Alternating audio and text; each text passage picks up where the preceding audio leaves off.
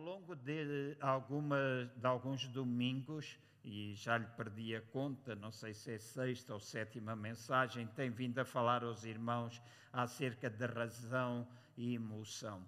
Eu sei que muitas vezes, quando falamos acerca disto e não pegamos em muitos versículos da Bíblia, há pessoas que ficam com uma concepção errada daquilo que é uh, pretendido.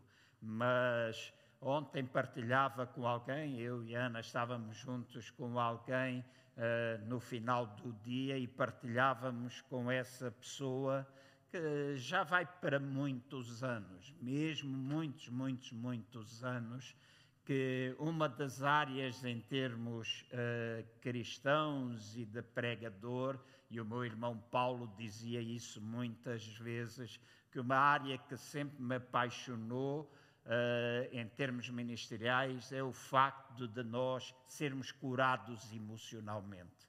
Nós colocamos um ênfase muito grande na cura física e é importante ela acontecer, uh, não somente por causa da intervenção de Deus, mas por aquilo que a ciência pode fazer, a sabedoria que Deus dá a homens e mulheres que são médicos, às vezes enfermeiros, porque há uh, pessoal que não é médico pode ajudar. Hoje existem muitas medicinas alternativas, algumas pessoas uh, desprezam isso, mas há coisas que são antigas uh, que funcionam. Eu lembro-me que quando começou esta situação do Covid, eu não tenho a certeza, eu não posso afirmá-lo, né? mas eu, em fevereiro de 2020, estava em Angola. Antes de ir, tive uma tosse seca, tinha no peito, muito cansado, etc. E enquanto estive em Angola duas semanas, eu tossi, tossi, tossi, tossi, noites inteiras sem dormir, a tossir, a tossir, a tossir, a tossir. E lembrei-me de uma coisa que a minha avó fazia quando eu era criança. Foi um prato, fui buscar, pedi na casa onde eu estava um prato de sopa, cortei cenoura, pedi açúcar amarelo, uh, meti cebola, né? meti cebola lá dentro e fiz um xarope daquilo. Ao fim de três dias eu não tinha tosse. Se fosse Covid, eu não sei se, se aquilo cura ou não, né? mas provavelmente não. Mas o que é certo é que a tosse passou. Lembro-me das papas de linhaça né? Quem é que não se lembra das papas de linhaça e que fazia tão bem quando a gente também tinha, quando tínhamos papeira, sarampo, etc., tratamentos naturais. Então Deus utiliza. Uh, no outro dia ouvi alguém dizer que Deus colocou uma farmácia dentro de nós não é? E aquela frase fez-me pensar, porque na realidade há muita coisa dentro de nós que desconhecemos, não é assim? Que pode ser produzido até por aquilo que a gente fala. Hum até por aquilo que a gente fala. E às vezes nós cristãos gostamos de espiritualizar tudo, principalmente em alturas que nós passamos por problemas, por, por, muitas vezes quando nós não vemos acontecer aquilo que nós desejamos ver acontecer, nós mudamos completamente depois temos a tendência de culpabilizar Deus e os homens por algumas coisas que nós somos inteiramente responsáveis por elas. E que muitas vezes começa pela maneira como nós falamos, pela maneira como nós nos expressamos, como nós comunicamos, seja de forma verbal, seja de forma física, seja como a gente entender, porque deixem-me dizer, eu posso estar no culto descontraído, né, assim, mas se tiver ali o pregador e eu me sentar assim, eu estou a passar uma mensagem para as pessoas que estão ao meu lado e para o pregador. Vocês podem não gostar de ouvir, mas essa é a realidade. Eu não esqueço, há muitos anos atrás, quando comecei a pastorear Moscavide, logo, logo, logo no início do meu ministério, uma vez eu fui para a igreja E havia um irmão que constantemente, por causa de algumas coisas que tinham acontecido no ministério do pastor anterior, uh, e que eu ainda fui apanhar, ele encostava-se uma coluna, punha-se de lado, traçava os pés, punha a ler a Bíblia, eu falasse para onde ele quisesse falar. E eu lembro-me, nunca me esqueço disto, um dia que fui para a igreja orar, fui conduzido, e já algumas vezes isso aconteceu. Uma vez fui orar por uma cadeira e uma vez fui orar por uma sanita. E pode parecer estúpido como é que Deus nos guia nestas coisas, mas Ele nos guia destas coisas. E eu lembro-me que naquele dia que eu estava na igreja orando em línguas bastante tempo, o Senhor disse: ora pela cadeira, que quando ele se sentar da próxima vez, a postura dele muda. E eu orei pela cadeira e a postura daquele irmão nos cultos a seguir mudou completamente. De orar pela sanita na casa de banho dos homens. E eu fui orar pela sanita na casa de banho dos homens. Estava lá uma pessoa, que no culto a seguir apareceu uma pessoa que em determinada altura se levantou, foi à casa de banho, antes do culto começar. Ele disse que queria falar comigo. Eu disse, ok, no fim eu falo consigo.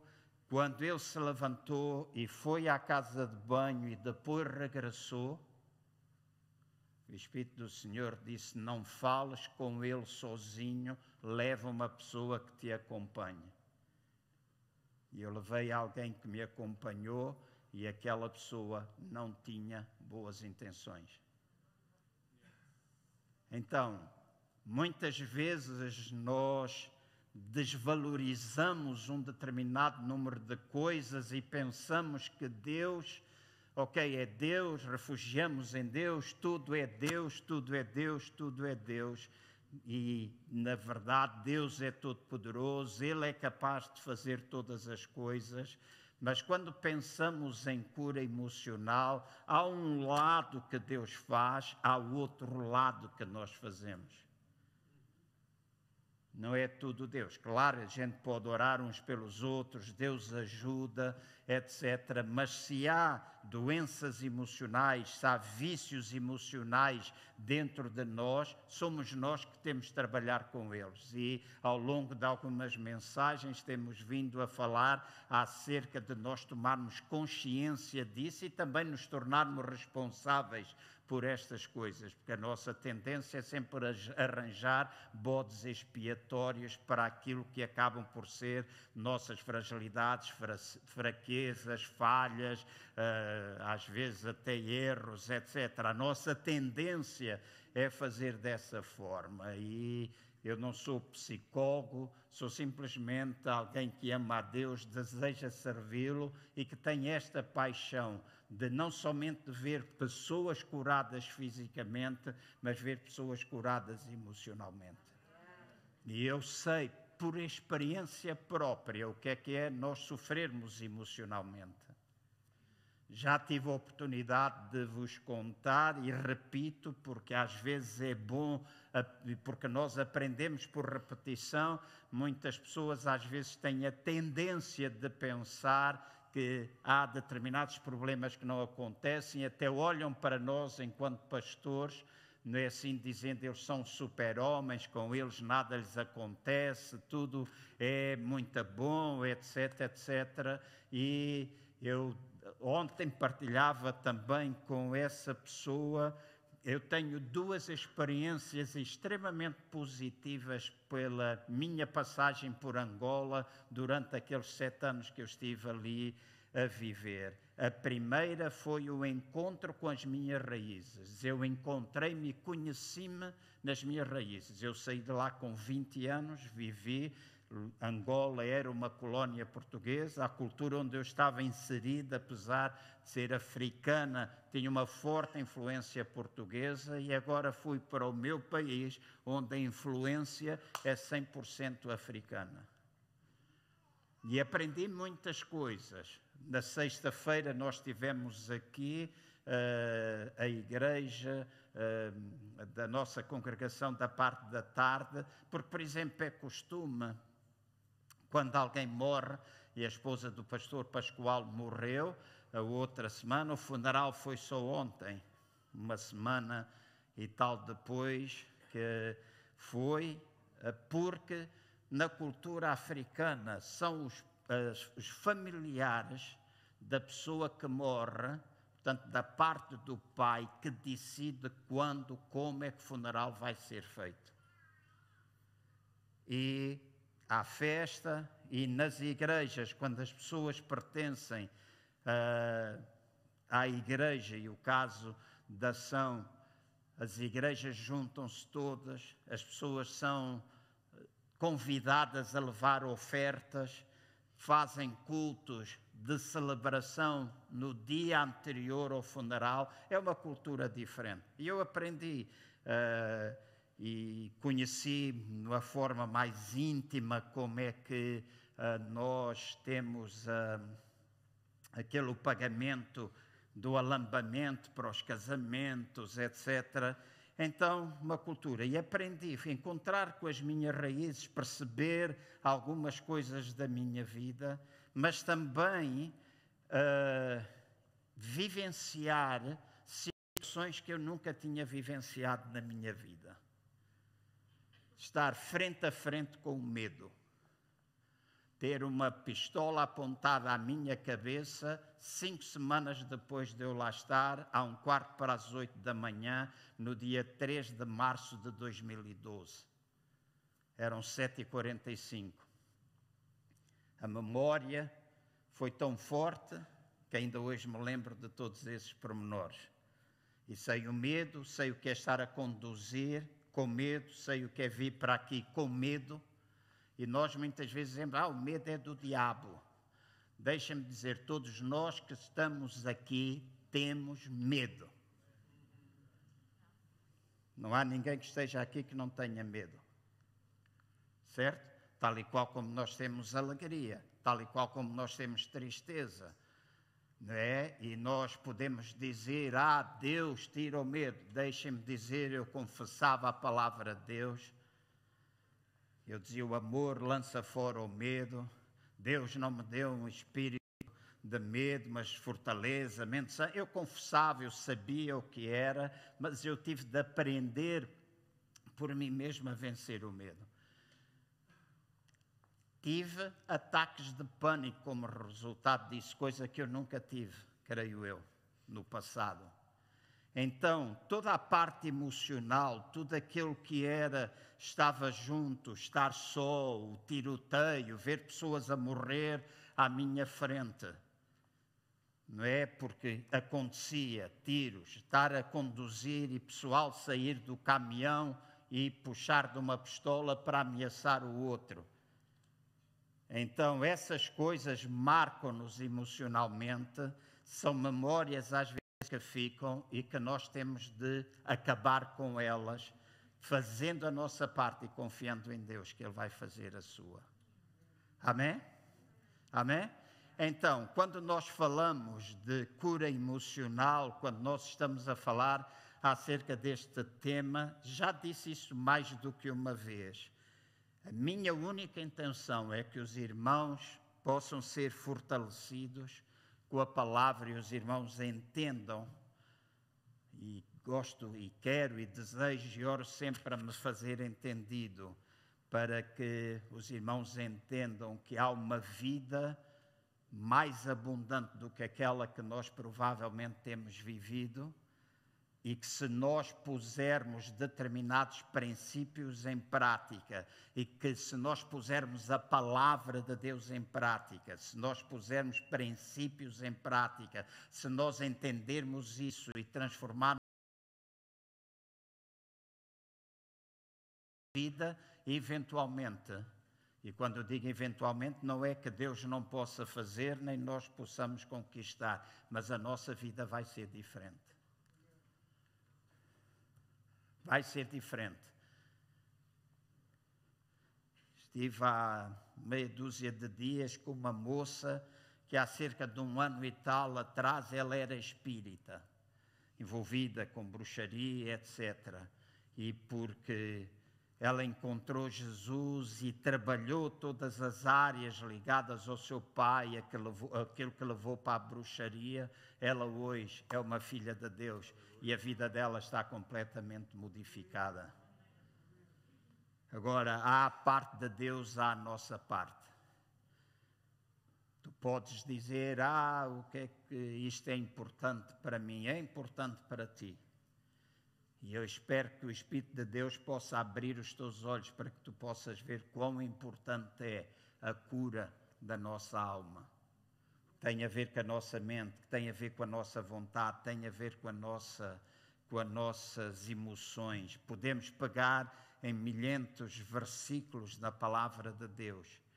O apóstolo Paulo, aquele grande herói, ele dizia muitas vezes por dentro eu tenho tremores e temores. Temos tantos outros exemplos de homens e mulheres de Deus que na sua vida tiveram muita dificuldade em ultrapassar determinadas situações e abriram-se ao ponto de Deus poder intervir nas suas vidas também.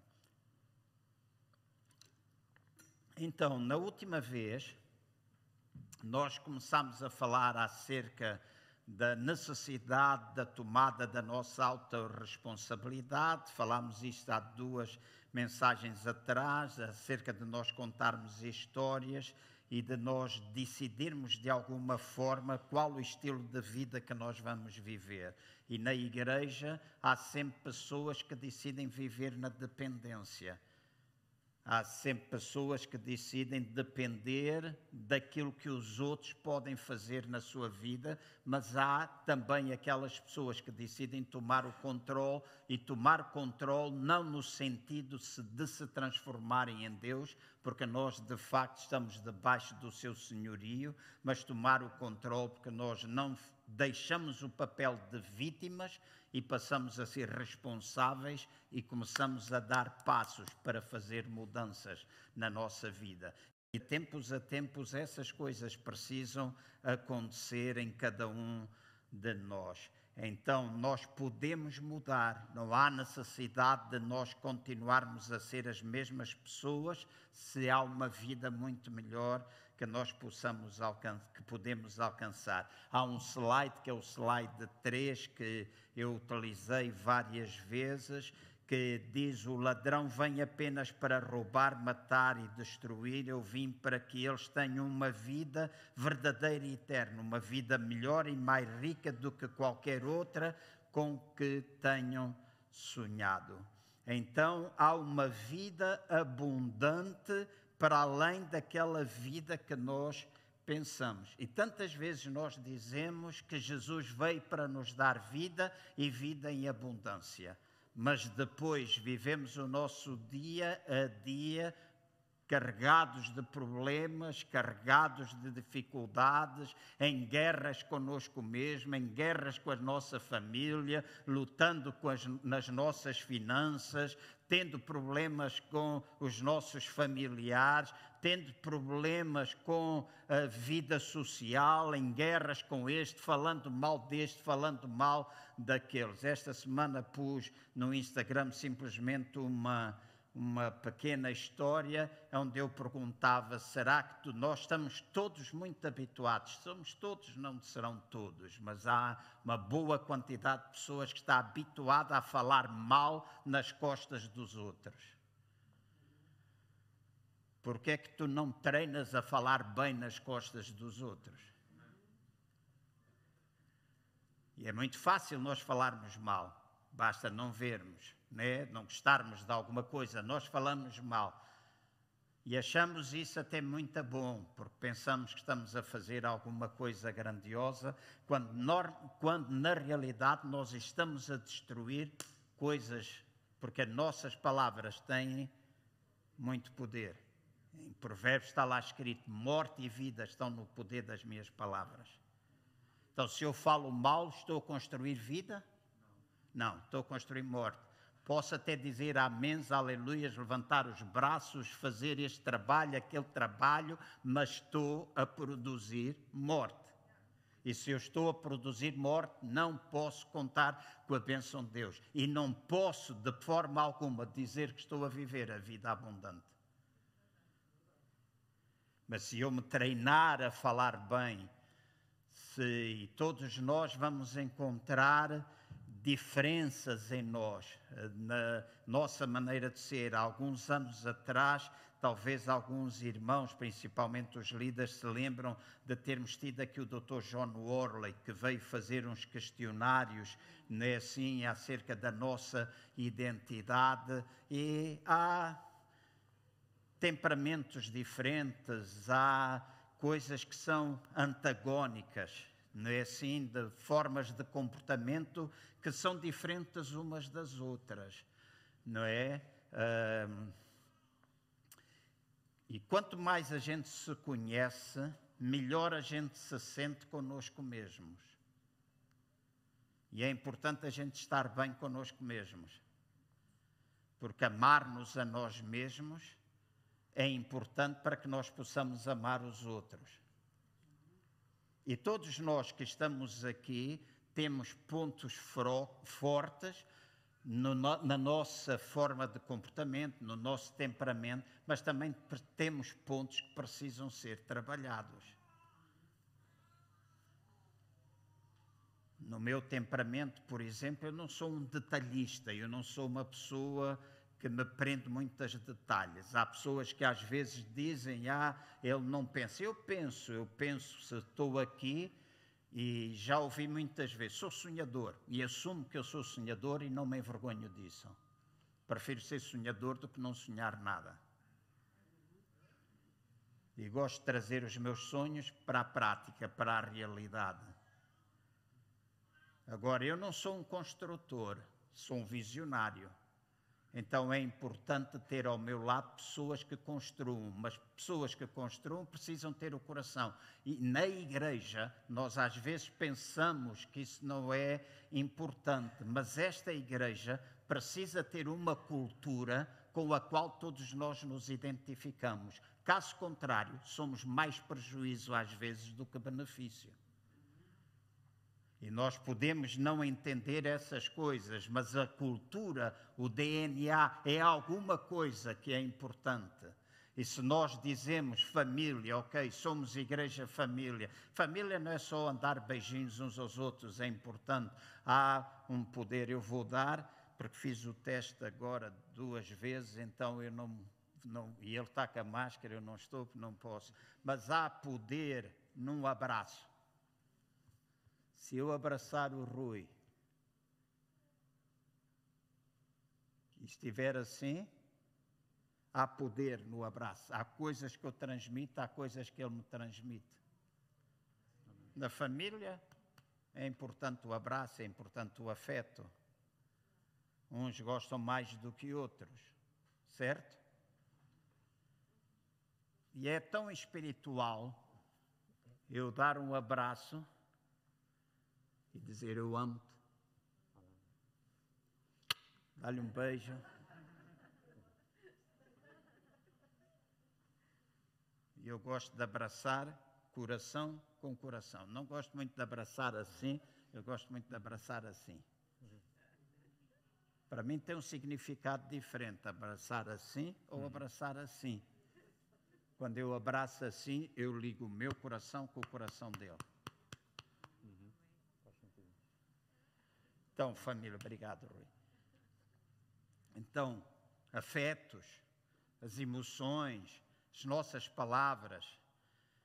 E para que nós sejamos capazes de fazer isso, muitas vezes nós temos de destruir determinadas memórias da nossa vida. Eu peço que ponham, se faz favor, não sei se é o Levi, se é o Isaac, alguns dos slides uh, que nós temos da mensagem. Esta é a continuação. E uma das coisas que uh, nos ajuda na mudança, na construção daquilo que é de facto uma cultura, uh, deixem-me dizer família. Uh, quando nós falamos de família, falamos só de cuidar, mas também falamos de discipular, levar a pessoa à maturidade, né? porque quando nós criamos filhos, nós não criamos filhos para viverem a vida toda na dependência de nós. Nós criamos para que eles depois possam ser pais, gerem filhos, nos deem netos e que os filhos, os nossos netos sejam pais também. E esta é a mentalidade multigeracional que nós devemos ter, certo?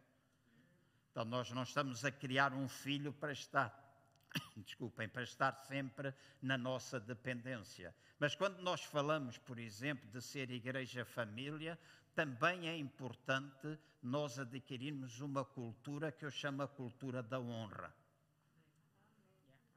E a cultura da honra é muito mais poderosa do que aquilo que a gente pode pensar que ela é.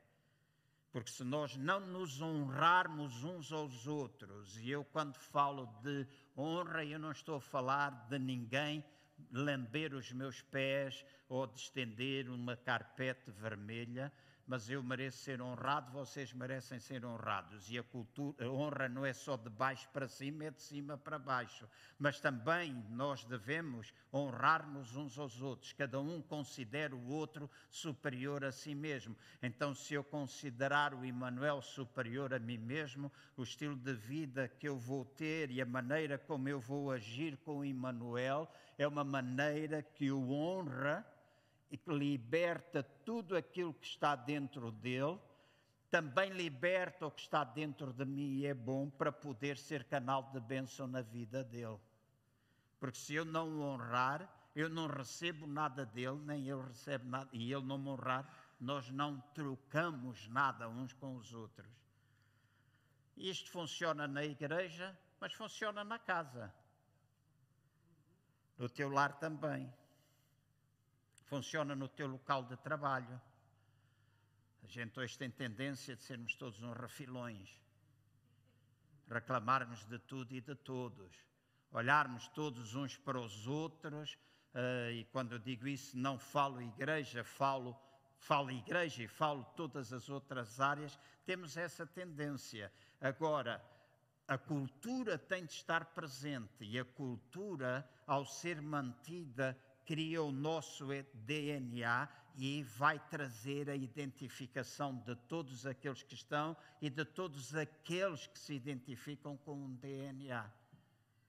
E eu sei que às vezes nós temos essa dificuldade e falamos e pensamos em algumas situações da vida da igreja e nós não compreendemos os princípios de Deus não compreendemos os princípios de Deus. E às vezes nós não compreendemos, até os sabemos, porque é importante a gente saber, mas mais importante que a gente saber é nós praticarmos. Porque não é só o conhecimento que produz mudança, são as ações. Certo? São as ações é que vão produzir a nossa mudança. Então, nós podemos ter uma vida abundante. Se Jesus venceu determinadas situações, Ele também nos vai ajudar a vencer e muitas das coisas que nos levam a, a nós termos essa vida vitoriosa é nós uh, aprendermos a lidar com as memórias que nós temos, os sentimentos que nós temos e o significado que nós damos a esse sentimento. Né? Porque se eu, se a Ana fizer qualquer coisa em casa e eu olho e vejo, eu observo o que ela diz, ela vai passar um sentimento. Mas palavras passam, passam pensamentos que produzem sentimentos, certo?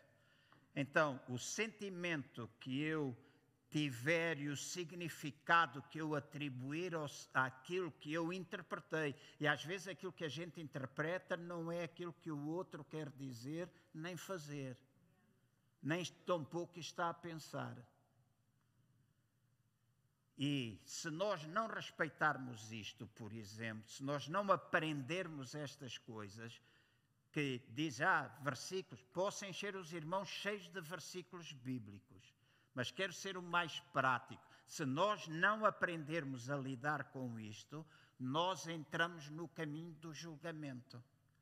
E é fácil, às vezes em casa, a mulher pensar que o marido já não ama ou que o homem pensar que a mulher já não ama só por causa da interpretação que dão a determinados sentimentos, o significado que atribuem a determinados sentimentos e às vezes não há nada uh, de anormal, há amor que está presente, as pessoas simplesmente às vezes são diferentes. Certo? Nós não temos, não somos todos iguais e aí está a beleza. Aí está a beleza. Aquelas pessoas são muito uh, dominantes, gostam muito de estar no controle, fazer tem de ser assim, faz, etc. E aqueles que são muito mais calmas. São duas formas de agir na vida diferente. Mas qual é a melhor? São todas boas. Não há nada que seja melhor do que o outro são todos precisos, até na vida da igreja. Nós precisamos daqueles que sejam mais calmos, precisamos daqueles que são mais impulsivos, precisamos daqueles que são mais dominantes, precisamos daqueles que são mais minuciosos. Nós precisamos de todas essas pessoas. E se nós não soubermos nós não nos conhecermos, se nós não olharmos para as nossas memórias, o que é que nos leva muitas vezes a gente a julgar pessoas? O que é que está lá atrás? O que é que está lá no fundo? Na, falei já no iceberg. E aprendi isto há muitos anos atrás, quando eu fui um dos cofundadores do Desafio Jovem. Primeiro foi o Lucas e eu fui primeiro vice-diretor. Foi convidado no Natal e ele não aceitou e eu trabalhei. Trabalhei muito no Desafio Jovem, evangelização, no bairro da Gulbenkian, mas também trabalhei muito de picareta na mão a destruir paredes e a construir muita coisa que é o centro do Desafio Jovem hoje. E lembro-me naquela altura ter ido aos Estados Unidos, ter estado lá a falar com um irmão que criou os programas todos que o Desafio Jovem tinha naquela altura, não sei se já mudou, e uma das coisas que eles diziam era um programa chamava Falhas, como lidar com as falhas. E ele ensinava isto de, do iceberg, de que se o iceberg tem dois metros de altura acima do nível do mar ou dois metros de visibilidade, normalmente tem 20 metros de profundidade. E eles ensinavam que muitas vezes nós temos um problema de superfície, o problema de superfície tem uma causa de superfície, a causa de superfície tem um problema de raiz e o problema de raiz tem uma causa de raiz. Há muita gente que é alcoólica e o problema deles não é alcoolismo. Pode ser a rejeição, por exemplo. Esse é o problema principal. E no dia em que a gente curar a rejeição, a gente vai curar aquilo que é de superfície seja a causa, seja aquilo que é. E nós muitas vezes julgamos as pessoas dessa forma. Ah, ele é um alcoólico, ah, ele é um drogado, ah, ele é isto, ah, ele é aquilo, ele é outro. Mas o que é que está na origem destas coisas? Nós até podemos pôr, e o pastor Francisco Armando conhece bem isso, o Fonseca também, porque conhecem bem os programas do Desafio Jovem, nós podemos pôr as pessoas, quantas pessoas já passaram e voltaram ao mesmo. É vidas que não são, porque nunca deixaram curar a raiz do problema. Então, quando nós falamos das nossas emoções, nós precisamos lidar com estas situações, precisamos lidar com as nossas memórias, o que é que aconteceu, porque é que nós. Uh, tive com alguém recentemente que aos dois anos e meio ela, o pai e a mãe separaram-se. Pai e mãe separaram-se. Ela tinha dois anos e meio. Aos sete anos, o pai foi buscá-la. Pegou nela e foi para uma outra cidade e a mãe, durante, dentre os 7 e os 12 anos, nunca soube da filha. Aos 12 anos, a mãe descobriu onde é que a filha estava, numa outra cidade bem distante, e foi buscar a filha ao pai, levou-a para casa e proibiu e conseguiu que a filha não tivesse mais relacionamento com o pai entre os 12 e os 20 anos. Aquela moça graduou-se, teve a formação dela com 21, quase 21 anos. Claro, filha, pai, mãe, há que convidar o pai e a mãe. Mas o pai não foi à graduação. E ela diz que fez-lhe entrar num estado de depressão muito grande porque não se sentia amada.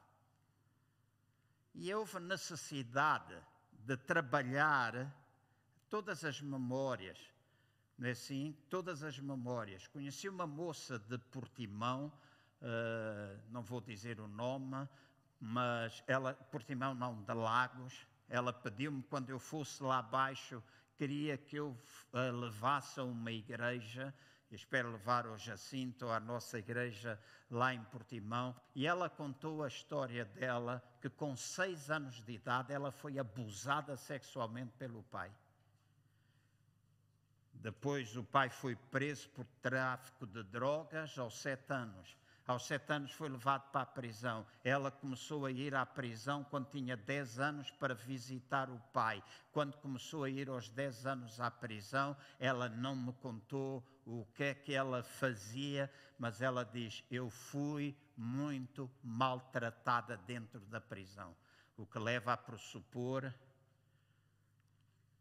continuação de abusos, continuação de muita coisa, entrou na, nas drogas e até que ela ultimamente tem estado a ser ajudada e ela disse: Eu conheço Deus, eu hoje quero, conheço, mas não tenho relação com a igreja. Eu leio a Bíblia, eu falo muito da Bíblia, mostrou-me algumas coisas que ela escreve, diz: Olha, está aqui este versículo, mas eu agora gostava de encontrar uma comunidade onde eu me pudesse integrar. Mas estas coisas acontecem quando nós vamos lá e curamos aquilo que é raiz. Quando nós pensamos em memórias, vocês não conseguem descobrir o, o slide? Já está? Ok, obrigado. Quando nós falamos de slides, deixem-me, antes chegar aqui, há necessidade de todos nós, e falámos isso muito rapidamente a semana passada, há duas semanas, nós precisamos sentir que pertencemos, nós precisamos sentir que somos importantes, nós precisamos sentir amor, nós precisamos sentir generosidade, crescimento, que nós temos significado, que temos alguma coisa para fazer, conhecer de certa forma o nosso propósito na vida. E a minha questão é: quantos de nós que estamos aqui conhecemos qual é o nosso propósito? E a seguir eu pergunto: será que a vida que nós estamos a viver é a vida que está de acordo com aquilo que é o nosso propósito e nós gostaríamos de fazer? Será que, se não é, nós não estamos a viver a vida plena e abundante que Deus quer que a gente viva? E vocês podem dizer: Ah, mas eu tenho muita idade. Né? à saída, vocês deem o um abraço de parabéns ao Vítor, porque ele fez ontem 65 anos. Onde é que estás tu, Vítor? Está lá fora, está ali à porta. Vá? Vocês deem o um abraço, ele fez 65, eu disse que ele está quase a apanhar-me. É? Está quase a apanhar-me. Mas nós às vezes pensamos, ah, somos velhos. Mas será que, independentemente da nossa idade, nós não temos um propósito para cumprir? Caleb com 80 anos, tomou uma montanha. Porque ele sabia que tinha um propósito. Pode as forças às vezes não serem as mesmas, mas pode às vezes. Hoje, esta semana, fiquei muito contente porque alguém me disse que eu aparentava ter 52 a 54 anos. Eu fiquei todo babado. Não é? Fiquei todo babado. Disse, ah, você aparenta ter 50. Eu disse, não, tem 66. Eu disse, é impossível, não sei o quê. Mas é verdade. Mas a única coisa, ela está a dizer que a pessoa não tinha óculos, né? mas é, tinha, tinha, tinha. Via bem, via bem.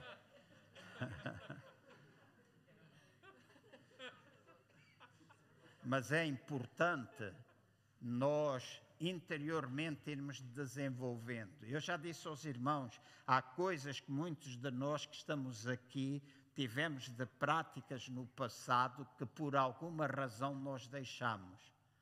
E nós precisamos revitalizar essas coisas e de voltar a dar um significado importante para os dias de hoje. Caso contrário, a vida abundante nós não vivemos. Então, nós precisamos mudar essas memórias. Eu já disse aos irmãos que quando nós falamos de memórias, nós estamos a falar de memórias positivas. Todos nós temos memórias positivas e que às vezes não têm assim um significado tão grande, mas são aquelas memórias que nós consideramos boas e que vão acontecendo ao longo da vida e que vão dando, trazendo significado, vão trazendo sentimentos à nossa vida uh, e encontramos isso no dia a dia. Eu não esqueço, por exemplo, uh, o sorriso das minhas filhas. Eu acompanhei desde que elas nasceram e procuro, quando estou a, junto delas, sorrir. E às vezes uma criança lembrar-se do sorriso do pai é uma memória muito boa. Porque se não tiver essas memórias, a maior parte das vezes está ou é dado um significado e criado um sentimento de falta de amor. A rejeição, separação. E quantos de nós temos vivido a nossa vida dessa forma? Um abraço que o pai dá, o sentar ao colo. E às vezes a gente não faz isso. Quando a Joana nasceu, quando começou a andar, tinha três anos de idade. Lembro-me, começou a andar mais cedo, mas tinha três anos de idade. Quando eu casei, tinha foi-me dado uma verba e com aquela verba comprei. Ela saltou, partiu a mesa da, que eu tinha comprado com tanto gosto, a decoração, escangalhou aquilo tudo. Deu-me uma fúria que me apetecia partilhe aquele rabo em mais partes do que as duas que ela já tem. E deu-me fúria. E naquele momento aprendi uma grande lição: tu nunca podes castigar ou corrigir se não ensinares. Foi uma coisa que se aprende assim, e às vezes nós pensamos que sabemos tudo e não sabemos. Nunca podemos, de facto, ter disciplina se não houver ensino. E eu disse: nunca mais mexas. Mas no mesmo dia ou pouco tempo depois, ela foi lá e deu cabo do. Partiu a mesa, logo de seguida ela fez nos giradiscos, tinha aquela coisa, ela tramou aquilo tudo e eu disse: nunca mais mexes aqui, aquelas agulhas, aqueles braços dos long plays, etc. Ela fez na borracha, estragou. Eu disse: nunca mais mexes. E ela voltou a mexer pouco tempo depois. E quando eu disse: Ok, vou agora castigá-la porque ela não me obedeceu, veio outra palavra importante, a demoestação. Então a gente, a gente ensina e a gente admoesta antes de, corrigir, antes de corrigir. Quando ela fez a terceira vez, ela levou umas palmadas no rabo, chorou muito e eu deixei-a chorar. Passado pouco tempo, sentei ao colo. Esta é uma memória que eu tenho da educação da Joana. Eu sentei a Joana ao colo, abracei-a e disse: Joana, tu sabes porque é que apanhaste do pai? Ela disse que sim. E eu disse: então tu sabes? Ela disse: eu sei. O pai disse para fazer assim, sim. O pai disse para fazer assim. E lembro-me que eu disse: o pai ama-te muito, mas o pai não quer que tu mexas nisto e que tu estragues.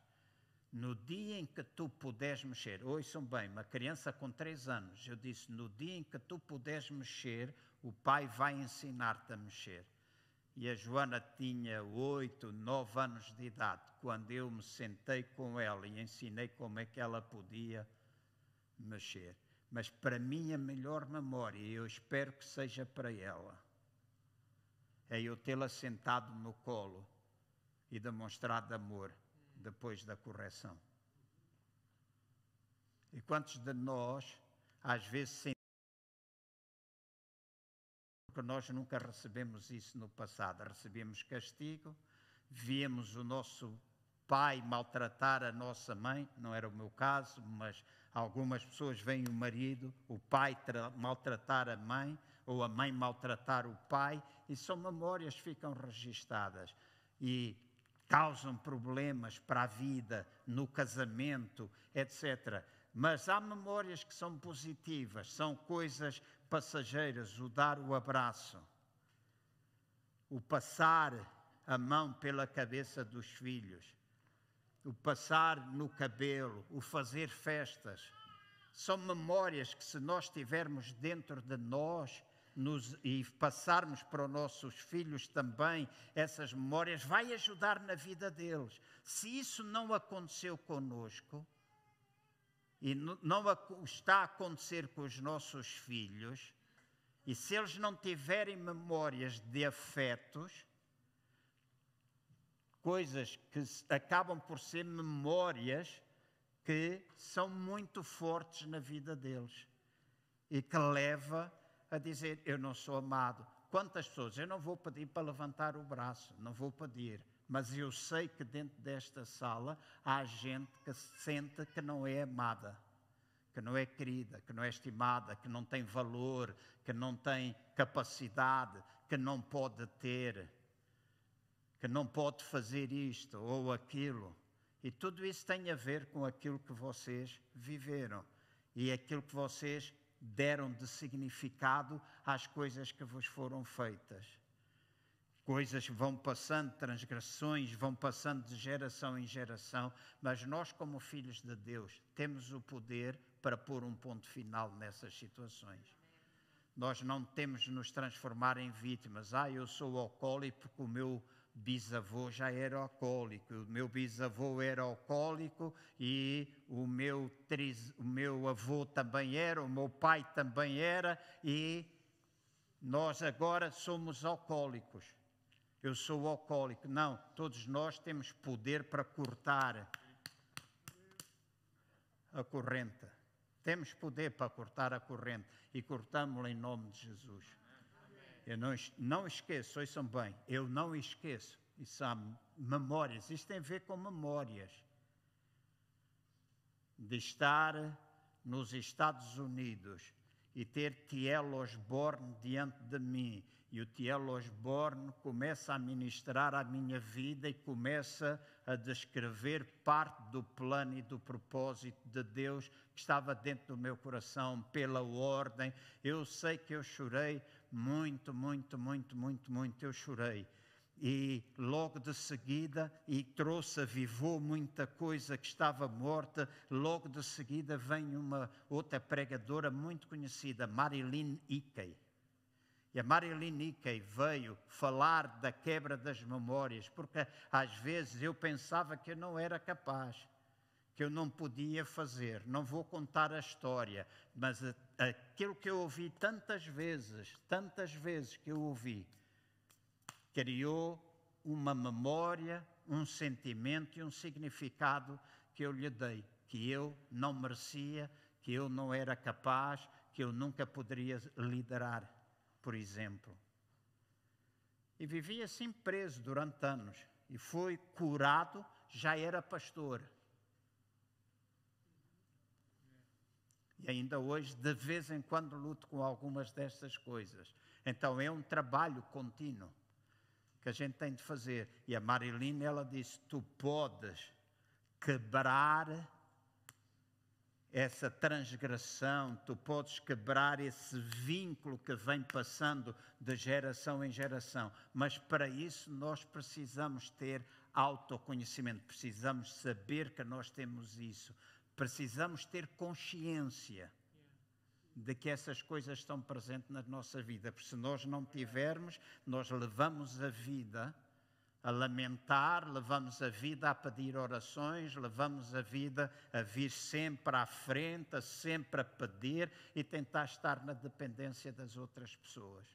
Quando na realidade há ferramentas bíblicas e espirituais nas nossas mãos para que nós possamos vencer.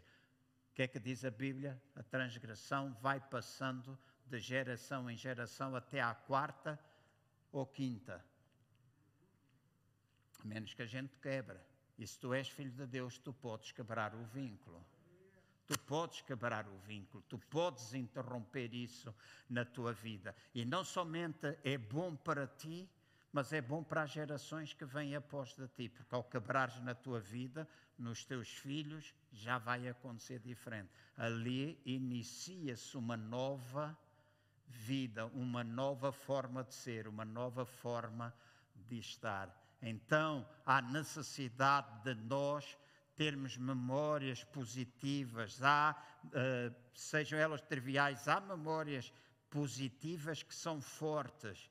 Elas têm um impacto emocional na nossa vida muito mais do que aquilo que é o simples abraço ou um simples sorriso. Mas eu e os irmãos precisamos comunicar, precisamos criar memórias positivas e elas acontecem quando, por exemplo, nós somos capazes de surpreender os nossos filhos. E agora nós dizemos, ok, pastor está a falar dos filhos, está a falar só da infância. É verdade, nós às vezes temos essa, essa lembrança do que é que era o passado. O meu pai sempre que prometia um gelado, levava-nos a comer um gelado. Então a memória que eu tenho é de que ele cumpria aquilo que ele dizia. Ele dizia, pai, vamos, e o pai dizia, sexta-feira à noite íamos dar a volta dos tristes à ponta da ilha, subíamos à fortaleza de São Miguel, descíamos até ao Olá e comíamos um maçãs, um gelado que era um maçãs e ficávamos todos contentes. Memórias positivas. Mas nós também podemos criar memórias positivas uns para com os outros. Nós falamos disso com os nossos filhos, mas quais são as memórias positivas que tu estás a criar nos irmãos que estão não somente dentro da tua família, mas nos irmãos dentro da igreja? aquelas surpresas que a gente pode fazer que ninguém espera. Que há uns anos eu dei um presente a alguém e aquela pessoa fartou-se de chorar. E ela disse, a única coisa que ela disse, chorou, chorou, chorou, era uma coisa insignificante. Mas ela chorou tanto e disse: Eu não tenho memória de alguém alguma vez me ter dado um presente. E era um adulto. A avó Gandhi, quem se lembra da avó Gandhi? Está aqui. Alguns lembram-se da avó Gandhi. Uma irmã que era da família de Gandhi, né, e veio de Moçambique, foi viver para a antiga Casa Publicadora das Assembleias de Deus na Almirante de Reis e um dia eu estava em oração em casa e o Espírito do Senhor disse-me: Vai e oferece-lhe um relógio. Eu sempre gostei de relógio, sempre. E, e, o Espírito do Senhor disse: Vai e oferece-lhe um relógio. Eu fui aos, alguns dos relógios que eu tinha e escolhi um que se adequava a uma senhora. e escolhi um preto dourado com fundo, pulseira preta, fundo preto, botões dourados, etc. Adequava-se e eu fui a Almirante Reis orar, uh, estar com ela e disse: Eu venho aqui a Vogandi simplesmente para lhe trazer um presente. E entreguei-lhe o relógio. E a avó Gandhi desfez-se em choro. Desfez-se em choro. E ela disse: João, porque ela tratava-me por João, ela disse: João, há anos, porque eu nunca tive um relógio, há anos que eu oro por um relógio. Então, memórias positivas, fortes, que nós podemos criar. E se na nossa relação uns com os outros, enquanto igreja, se nas nossas famílias, se nas nossas relações profissionais, nós formos capazes de criar memórias positivas fortes, deixem-me dizer, nós vamos acabar por desenvolver sentimentos que são fortes e são sentimentos extremamente positivos na relação que nós podemos desenvolver uns com os outros.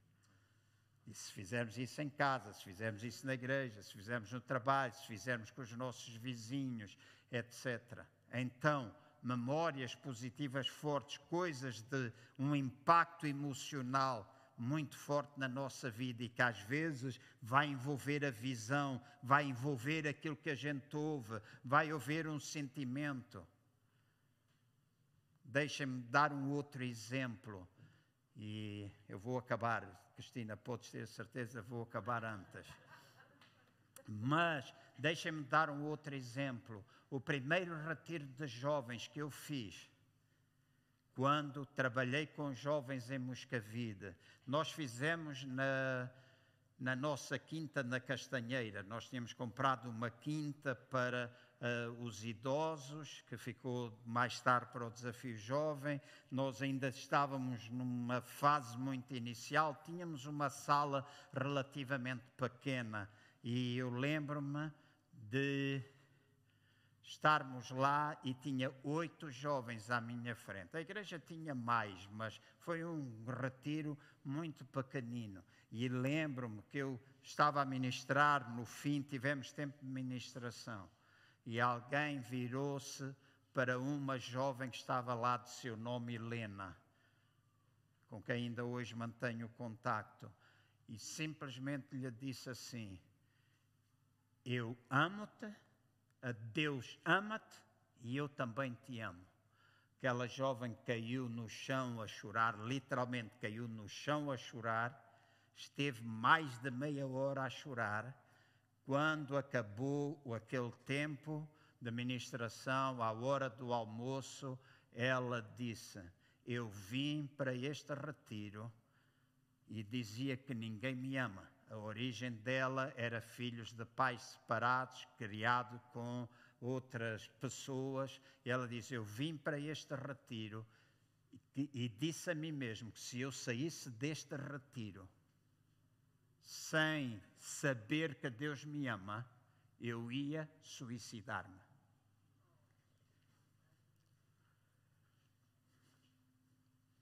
Quantas pessoas não há assim?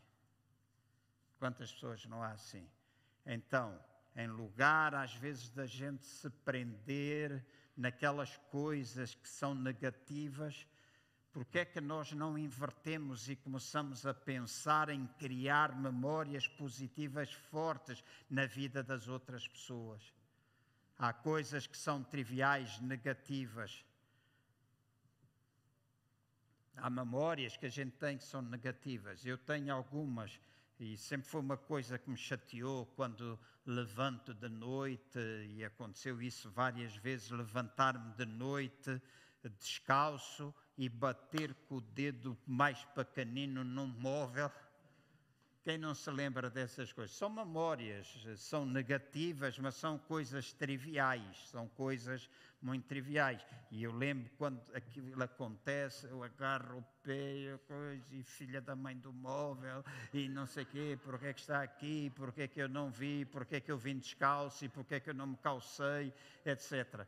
Todos nós temos essas memórias, são negativas, mas são coisas muito superficiais. Mas também temos memórias negativas muito fortes, às vezes na nossa vida. E não é só coisas que aconteceram em criança, mesmo coisas que acontecem quando nós somos adultos. Ir à falência é uma memória negativa forte ou não é? Alguém entrar em bancarrota uma pessoa ser assaltado, ter a pistola apontada à cabeça, a morte inesperada de um ente querido, a morte de alguém num acidente, são memórias que nós temos que jamais saem da nossa cabeça. Eu estou a falar disto agora e estou a lembrar-me de três acidentes que eu vi: um em França, um em Angola e um aqui no Ribatejo. Todos eles me marcaram e uma das miúdas faleceu na minha mão, em França. Eu nunca mais esqueço. E fui ter com a mãe, a mãe era francesa ou belga, falava francês, eu não sabia, a única coisa que eu fazia era orar em línguas, porque a mãe estava a perguntar pela filha e a filha estava a morrer. Eu nunca esqueço essa memória. Sempre, sempre me lembro daquilo.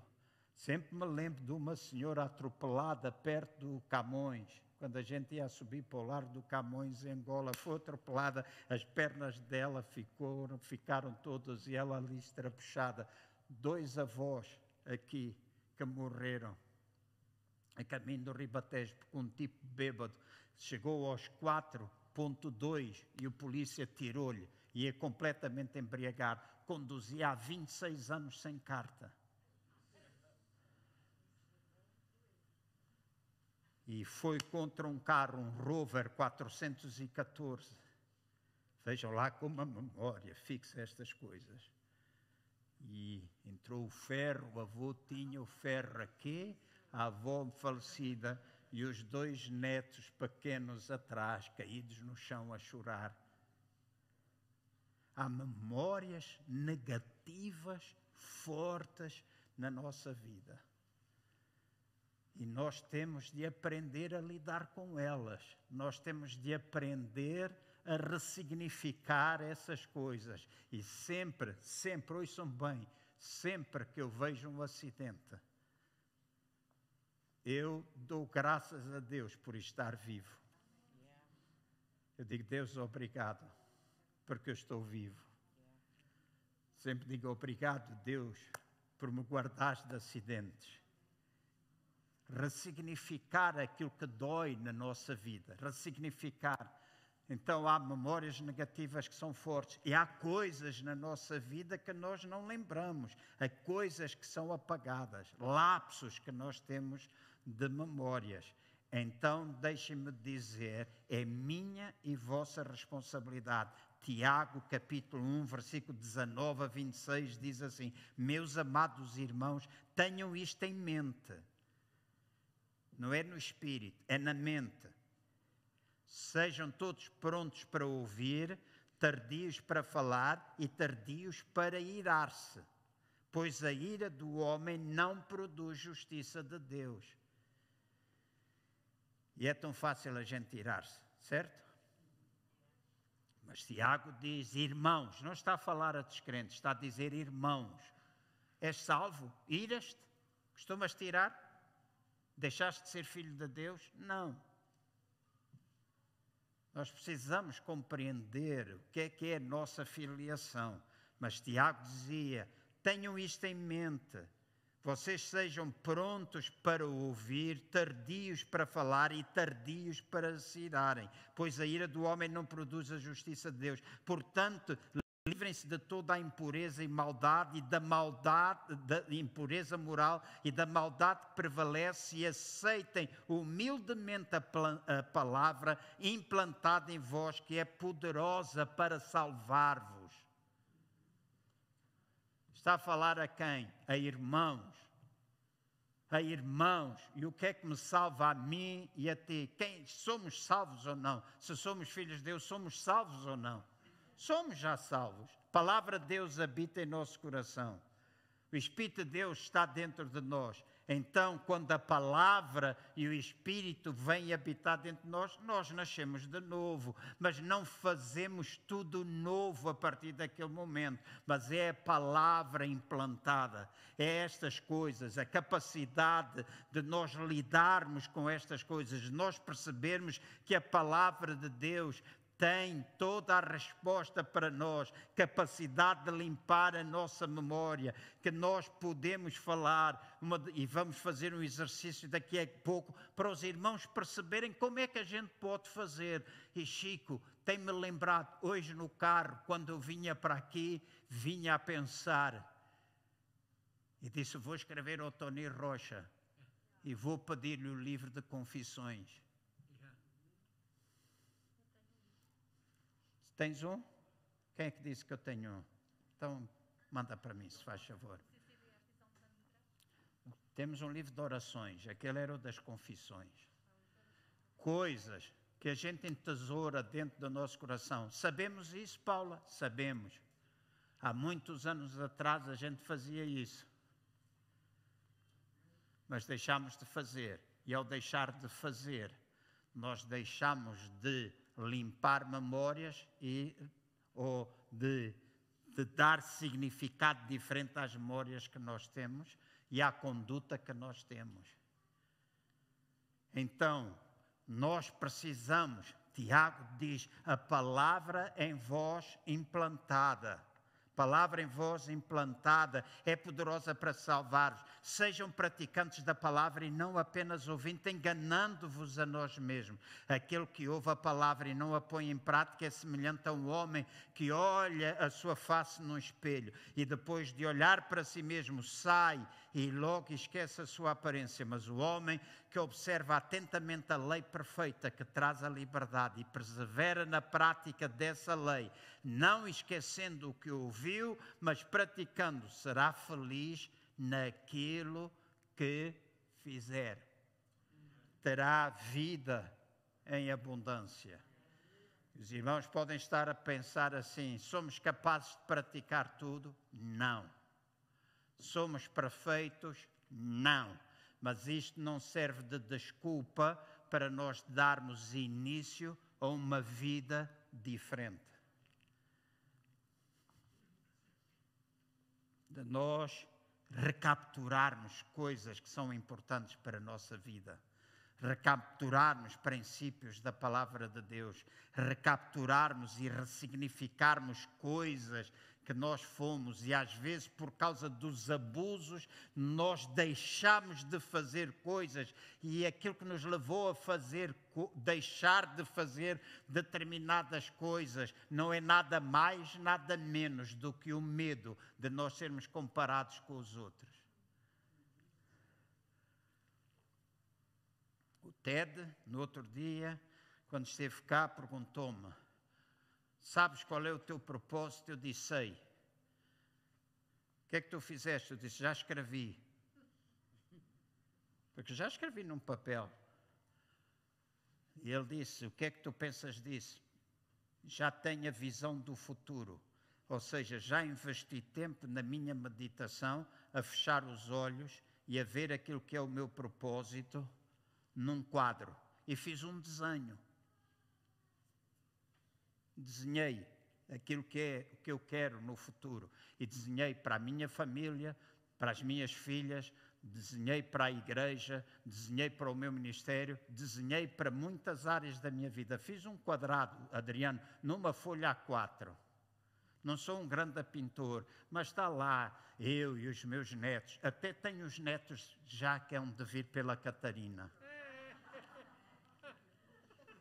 Se a gente pensa e cria uma visão do futuro, eu crio uma visão do futuro. Então meti um na Catarina e um ponto de interrogação. Que eu não sei se ela quer, vai querer dois ou se vai ficar por um. Mas eu re, re, eh, visual, visual, visualizei. A Bíblia não diz para nós fazermos isso? A Bíblia diz ou não diz para nós fazermos isso? Não há nada novo. Mesmo descobertas. Jung Cho, no livro A Quarta Dimensão, ele falava acerca do poder das palavras, ele dizia uma descoberta nova dos cientistas, mas na realidade a Bíblia já fala disto há muito tempo. E ele dizia: quarta dimensão, o que é? É nós criarmos uma visão do futuro, é ver naquela esfera espiritual que está lá em cima aquilo que a gente quer ver na esfera natural. E na nossa igreja nós precisamos recapturar isso. Ver, criar, criar, criar, criar essa imagem. Fechar os olhos. Quando comecei a pastorear Moscavida, muitas vezes eu fechei os olhos, muitas vezes. E eu gosto de sonhar de olho aberto mas também gosto de sonhar acordado com os olhos fechados. E eu lembro-me, Cristina, tínhamos culto de manhã e à tarde, as mesmas pessoas. E eu lembro-me de começar a fechar os meus olhos e em oração visualizar a sala cheia de manhã, a sala cheia à tarde e ter outro culto à tarde. E depois comecei a visualizar sábado à noite e aconteceu. E aconteceu. Não é loucura. É loucura para aqueles que não fazem. Mas todos nós que estamos aqui temos capacidade de fazer isso na nossa vida. Todos nós. Em qualquer área da nossa vida. Se nós pegarmos e aplicarmos a palavra, é ou não é vontade de Deus que a igreja cresça? É vontade, eu não tenho dúvidas. É vontade de Deus ou não que tu vivas com saúde, é vontade de Deus. É vontade de Deus que tu tenhas uma família abençoada, é vontade de Deus. É vontade de Deus que tu tenhas paz no teu coração, é sim, Senhora. É vontade de Deus curar-te emocionalmente, é no espírito, na alma e no corpo. É o que a Bíblia diz: homem total, salvação, palavra embaraçoso, é salvação completa e Jesus veio para dar isto em abundância, completo para nós. Então, em lugar da gente se fixar no negativo, a gente tem de se fixar no positivo. E eu vou terminar. Vai ser um término que eu penso que vai ser curtinho, para que alguns fiquem satisfeitos essas memórias, esses lapsos, coisas que a gente faz, mas se nós tomarmos, escutem bem, se nós tomarmos consciência, e quando eu falo de consciência, não tem aquela parte, não tem a ver com aquela parte da consciência que ajuda a ver o bem e o mal. E até porque eu já disse aos irmãos algumas vezes, eu não rejo a minha vida pelo bem, pelo mal, pelo certo e pelo errado. Eu não rejo a minha vida. Aprendi há algum tempo atrás. Três árvores no jardim. Árvores de fruto. Para que é que servem as árvores do fruto? Alimentar o nosso corpo. Então temos que comer da árvore do fruto. E comer da árvore do fruto, bem.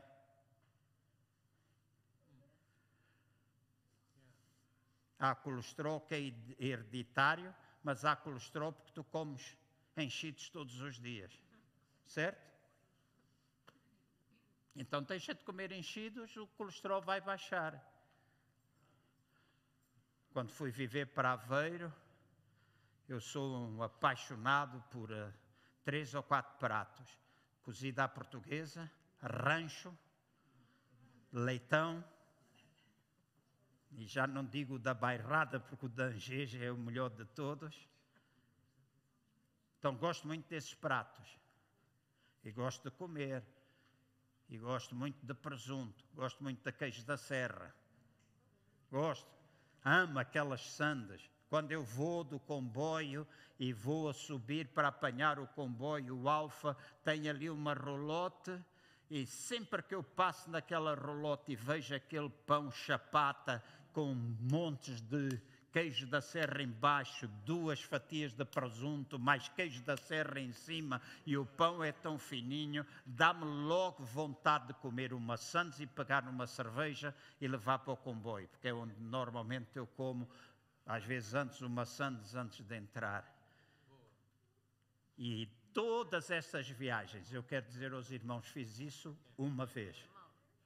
Uma vez que eu fiz isso porque hoje começa a haver uma consciência que nem todas as coisas me fazem bem. Uhum. Eu gosto muito. Quando fui para Aveiro, três vezes por semana eu comia leitão. Aveiro tem tanto leitão ou mais leitão do que tem na Mialhada. E o leitão de Angeja é o melhor que os irmãos podem comer. Três vezes. E juntamente com o leitão, as sainhas que é um género da tripa enrolada e chamam sainhas porque parece uma saia daquelas de folha da mulher da Nazaré. Aquela, e aquilo é moelas, torresmos, com pão, aquele pão da avó, rijo. E eu comia aquilo. E a doutora Cristina deve se lembrar disso. O meu colesterol, os meus triglicéridos, colesterol andava ali nos 200, 202, mas triglicéridos 76, 80, 76 e 80. E de repente, ao fim do ano, 300 e 360. Devido a quê? Devido a quê? Certo?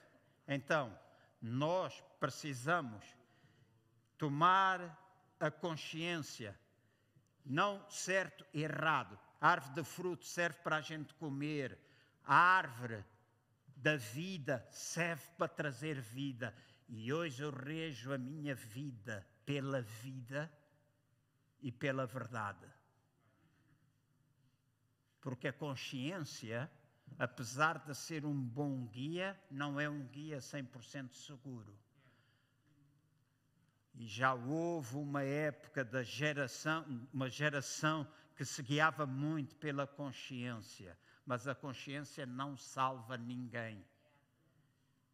E aquilo que é bom para mim pode ser mal para ti, aquilo que é bom para ti pode ser mal para mim, o que é certo e errado é a mesma coisa, então é o que é que produz vida e o que é que produz morte.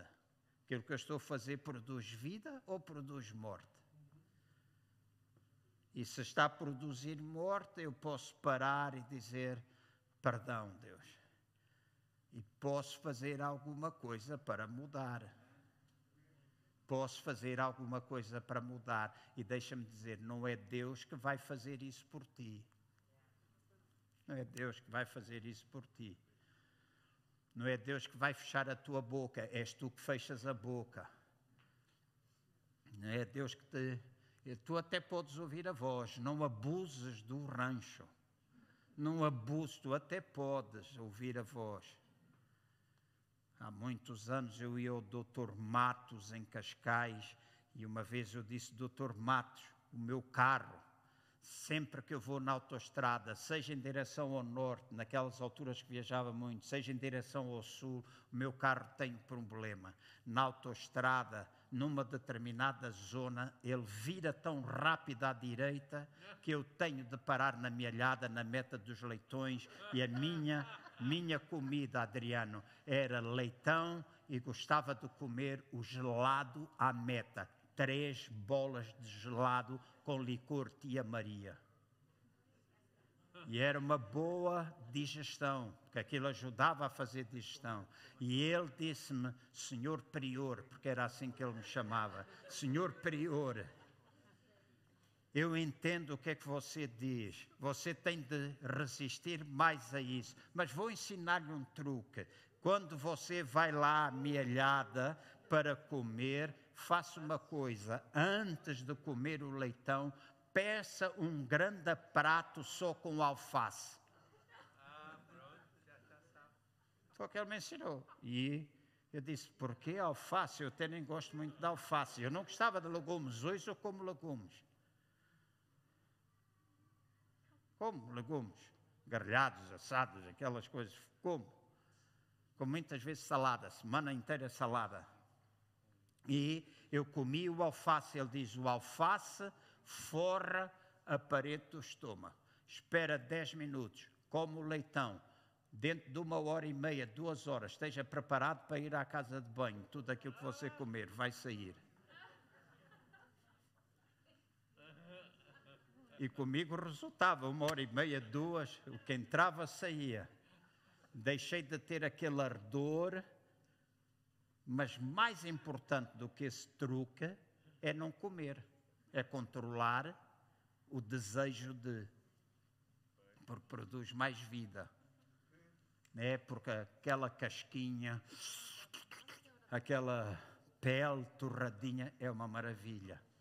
Então, nós precisamos tomar consciência de que há coisas em nós que precisamos deixar, ter uma consciência plena, não essa do bem e do mal, mas aquela, aquele autoconhecimento aquela percepção, aquela compreensão de nós mesmos, do mundo que está à nossa volta, das pessoas que estão à nossa volta na igreja. E se nós começarmos a perceber com olhos espirituais, não é com olhos naturais, mas com olhos espirituais, começarmos a perceber aquilo que nos rodeia, as pessoas que nos rodeiam, há mudanças que nós vamos fazer na nossa vida. Quando nós começarmos a tomar uma consciência, um conhecimento que é relativo, uma compreensão limitada, a nossa realidade no presente momento, vai mudar a nossa vida. O problema existe quando nós deixamos de ter consciência quando nós deixamos nos aperceber. E quando nós deixamos nos aperceber, nós caímos no abismo, na maior parte das vezes. Nós acabamos por ser influenciados. Semana que vem falamos de palavras. Vou pedir para os irmãos ficarem de pé, se faz favor. Eu disse que ia fazer um exercício convosco e depois vamos terminar com a oração. Escuta bem, a minha vida e a tua vida começa quando a nossa zona de conforto termina. Volto a repetir para vocês me ouvirem bem. A minha vida começa, a tua vida começa quando a minha zona de conforto termina. E nós, às vezes, criamos a nossa zona de conforto em relação à igreja, em relação à família, em relação ao trabalho, em relação a nós mesmos. Criamos essa zona de conforto. Mas a verdadeira vida começa quando nós saímos da zona de conforto.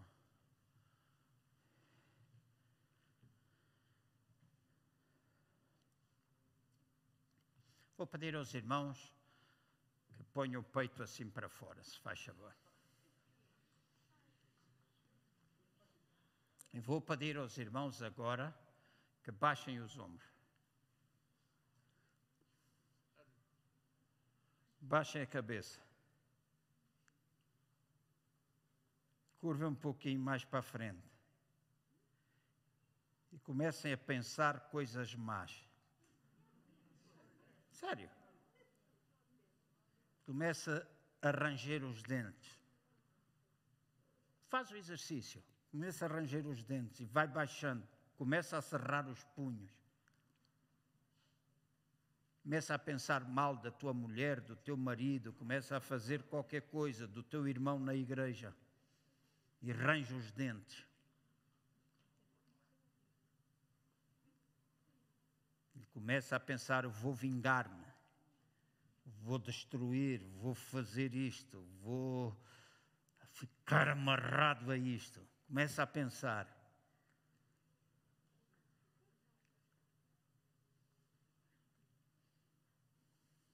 E começa a ver o que é que tu sentes. O que é que tu começas a sentir quando tu estás assim? agora para e levanta-te.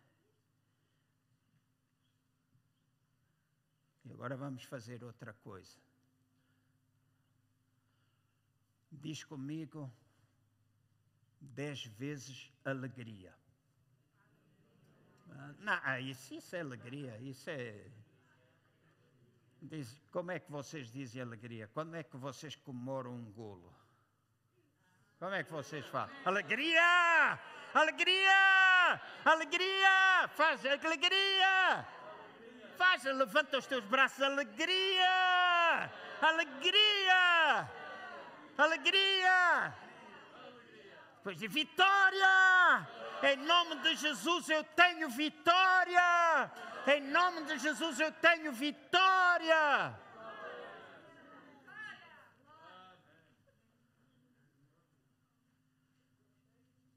Qual é a diferença que tu sentes entre uma coisa e outra?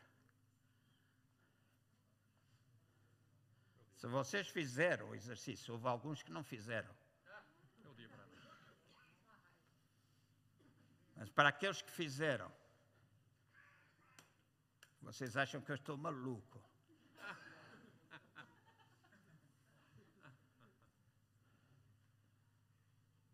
Mas pensem, o, qual foi o sentimento que vocês tiveram quando começaram a trazer maus pensamentos, quando começaram a pensar em verbalizar ódio, em verbalizar crítica, destruição, etc.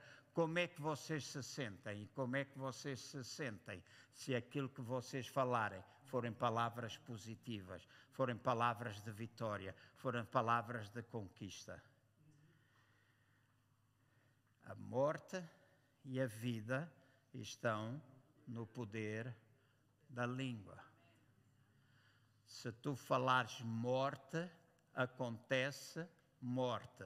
Se tu falares vida, acontece vida. O que é que tu decides falar em relação às outras pessoas? O que é que tu decides falar aos irmãos em relação aos irmãos da igreja? O que é que decides falar em relação à própria igreja? O que é que tu decides falar em relação ao teu casamento?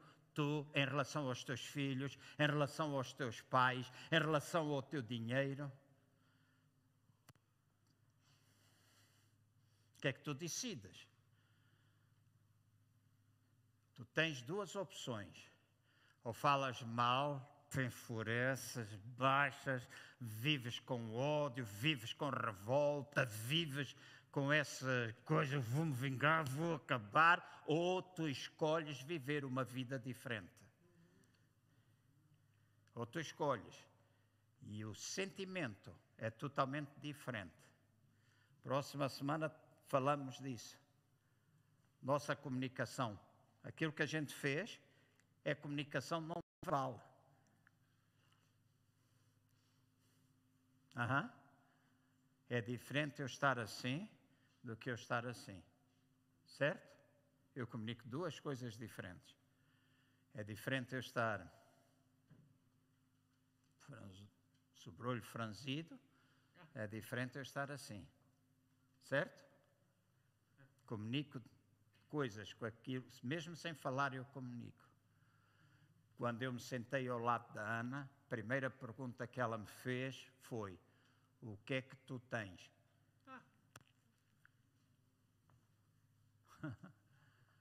Foi a primeira pergunta que ela fez: O que é que tu tens? Eu disse: Porquê?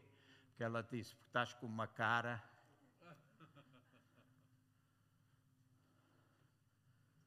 Então a gente comunica sem falar às vezes. Da mesma maneira, se a gente tiver sempre, agora não estou a dizer que os irmãos cruzam, eu às vezes também cruzo o braço. Cruzar o braço às vezes é uma coisa, mas se a gente está sempre. A gente está a passar uma mensagem no culto, quando é o tempo de louvor. Uma coisa é a gente cantar e dizer alegria, alegria. Não vais ter alegria nenhuma. Isso é. Alegria é alegria. Tu tens de pôr o teu corpo. Quando tu dizes, fazes confissões, eu posso todas as coisas naquele que me fortalece. Eu posso todas as coisas naquele que me fortalece. Tu podes até estar em baixo, mas quanto mais tu disseres, eu posso todas as coisas naquele que me fortalece, o problema pode não terminar na altura, mas a tua atitude muda e na tua persistência vai estar o resultado de que tu podes todas as coisas naquele que te fortalece. E tu sabes isso. Isto não é nada novo. Tu sabes, está na Bíblia. Tu sabes. Mas nós escolhemos fazer uma coisa ou escolhemos fazer outra. Deus tem culpa? Não, não culpas Deus de uma coisa que Ele não tem culpa. Não culpas, Ele não tem culpa nenhuma. És tu que tens de fazer mudanças na tua vida. És tu que tens de semear palavras de vida. Semear palavras de vida no grupo de louvor, semear palavras de vida no Ministério das Crianças, no Ministério dos Jovens, no Ministério da Igreja. Fechares os olhos e ver a igreja cheia e dizer: Deus usa-me, Deus fala comigo. Deus, eu te agradeço pela igreja, eu te agradeço pelas pessoas que estão a vir. Eu chamo, ouve bem, eu chamo pessoas do norte, eu chamo pessoas do sul, eu chamo pessoas do oeste, eu chamo pessoas do oeste. Ah, quantas vezes a gente fez isso? E não venha dizer que não funciona, funciona profeta dizia: chama, chama, chama, chama, usa as tuas palavras para chamar. Já orei por muitas mulheres que não podiam ter filhos, muitas mesmo. E muitas delas conceberam. Lembro muitas, mas lembro muitas ao longo do ministério. Muitas delas conceberam e algumas tiveram gêmeos. Sempre que eu orei, impus as minhas mãos, eu falava, eu tomava autoridade e havia sempre uma coisa que eu dizia: este ventre produz vida, eu chamo este bebê à existência. Eu chamo este bebê à existência. Rui, tu não vais. Eu chamo, eu chamo à existência eu chamo à existência. E era gerado. Deus, antes de criar o que quer que seja, tinha uma visão daquilo que ele queria e ele falava. E tu podes dizer: ah, ah, não, irmãos e irmãs, eu não estou a querer levar-vos para nenhum extremo. Nada, não estou. Mas estou a querer levar-vos de volta a princípios da palavra de Deus que produzem vida na nossa vida, na nossa igreja, etc. Então, ao longo da semana, o que é que prende, o que é que tem amarrado a tua vida, o que é que tu tens falado mal, começa a semear na tua vida, nas tuas finanças, no teu trabalho. Deus pode mudar o rumo da tua vida. Deus pode mudar. A gente pode queixar toda a vida do emprego, que não tem trabalho, que não tem isso. A gente pode, mas também podemos dizer: Deus, tu és criativo. Eu me entrego a ti. Eu sei que tu não queres que eu mendigue o meu pão. Eu sei que tu tens trabalho para mim. Eu sei. E tu falas e falas e falas e diz: Deus, dá-me uma ideia criativa. Dá-me uma ideia criativa, dá-me uma ideia criativa, dirige a minha vida e deixa-me dizer: nós ou queremos que Deus pode, quer e faz, ou a gente opta por não ter nada disso. Deus igreja, pastor, culpados, nada. Tu assuma a tua responsabilidade de não fazeres aquilo que tu sabes. A palavra em voz enxertada é capaz de produzir resultados. É capaz de salvar a vossa alma, mente, vontade emoções. capaz de te pôr a agir, capaz de te pôr a agir.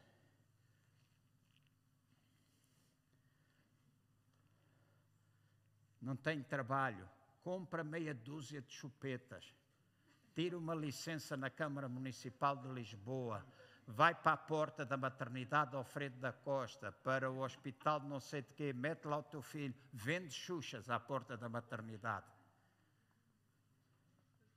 Estou a brincar, mas também fala a sério. Porque há pessoas que se viciam neste tipo de coisas. E hoje é mais fácil viver dos subsídios do Estado do que trabalhar. E a gente gosta disso. Eu conheço algumas pessoas assim.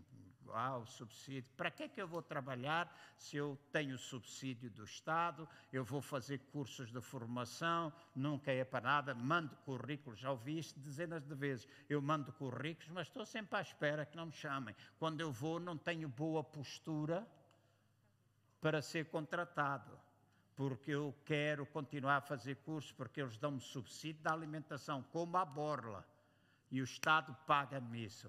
Que vida é essa para um filho de Deus? Que vida é esta para um filho de Deus? Obrigado por isso, aleluia. Amém, que vida. A Madriana e o Ivandro, cheguem aqui. Eu vou, está tá na hora, né? Já está, ok. Mariana e Evandro. O Evandro foi despedido há pouco tempo. Eu já vou mandar os irmãos embora.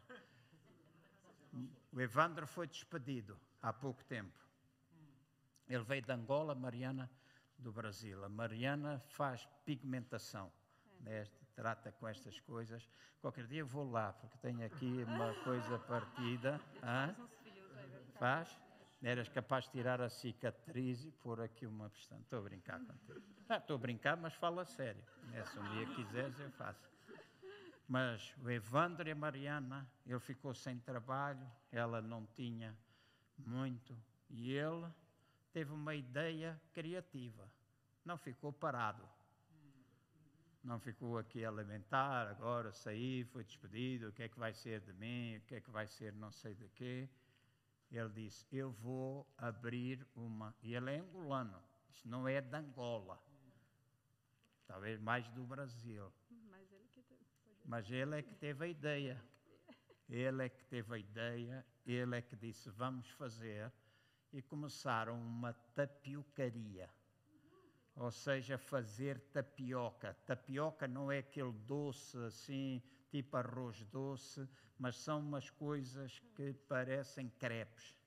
Muito parecido com o crepe e tem coisas lá dentro. Eu amo quando vou ao Brasil comer tapioca ao pequeno almoço com ovo mexido lá dentro, tomate, etc. Eu gosto muito daquilo. E eles abriram uma tapiocaria perto da Avenida da Roma.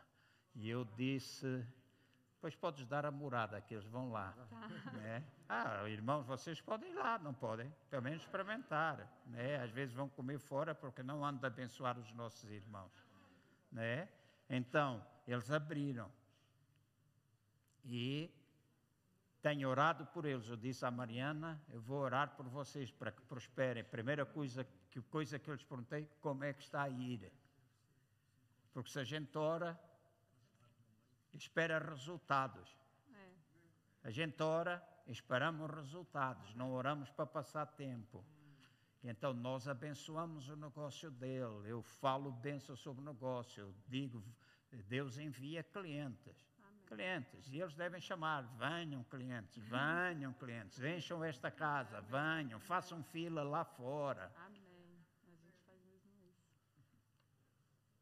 Venham. Abençoa o trabalho das minhas mãos, não é o que está escrito? Eu abençoarei. Onde puseres as tuas mãos prosperará, não é o que está escrito?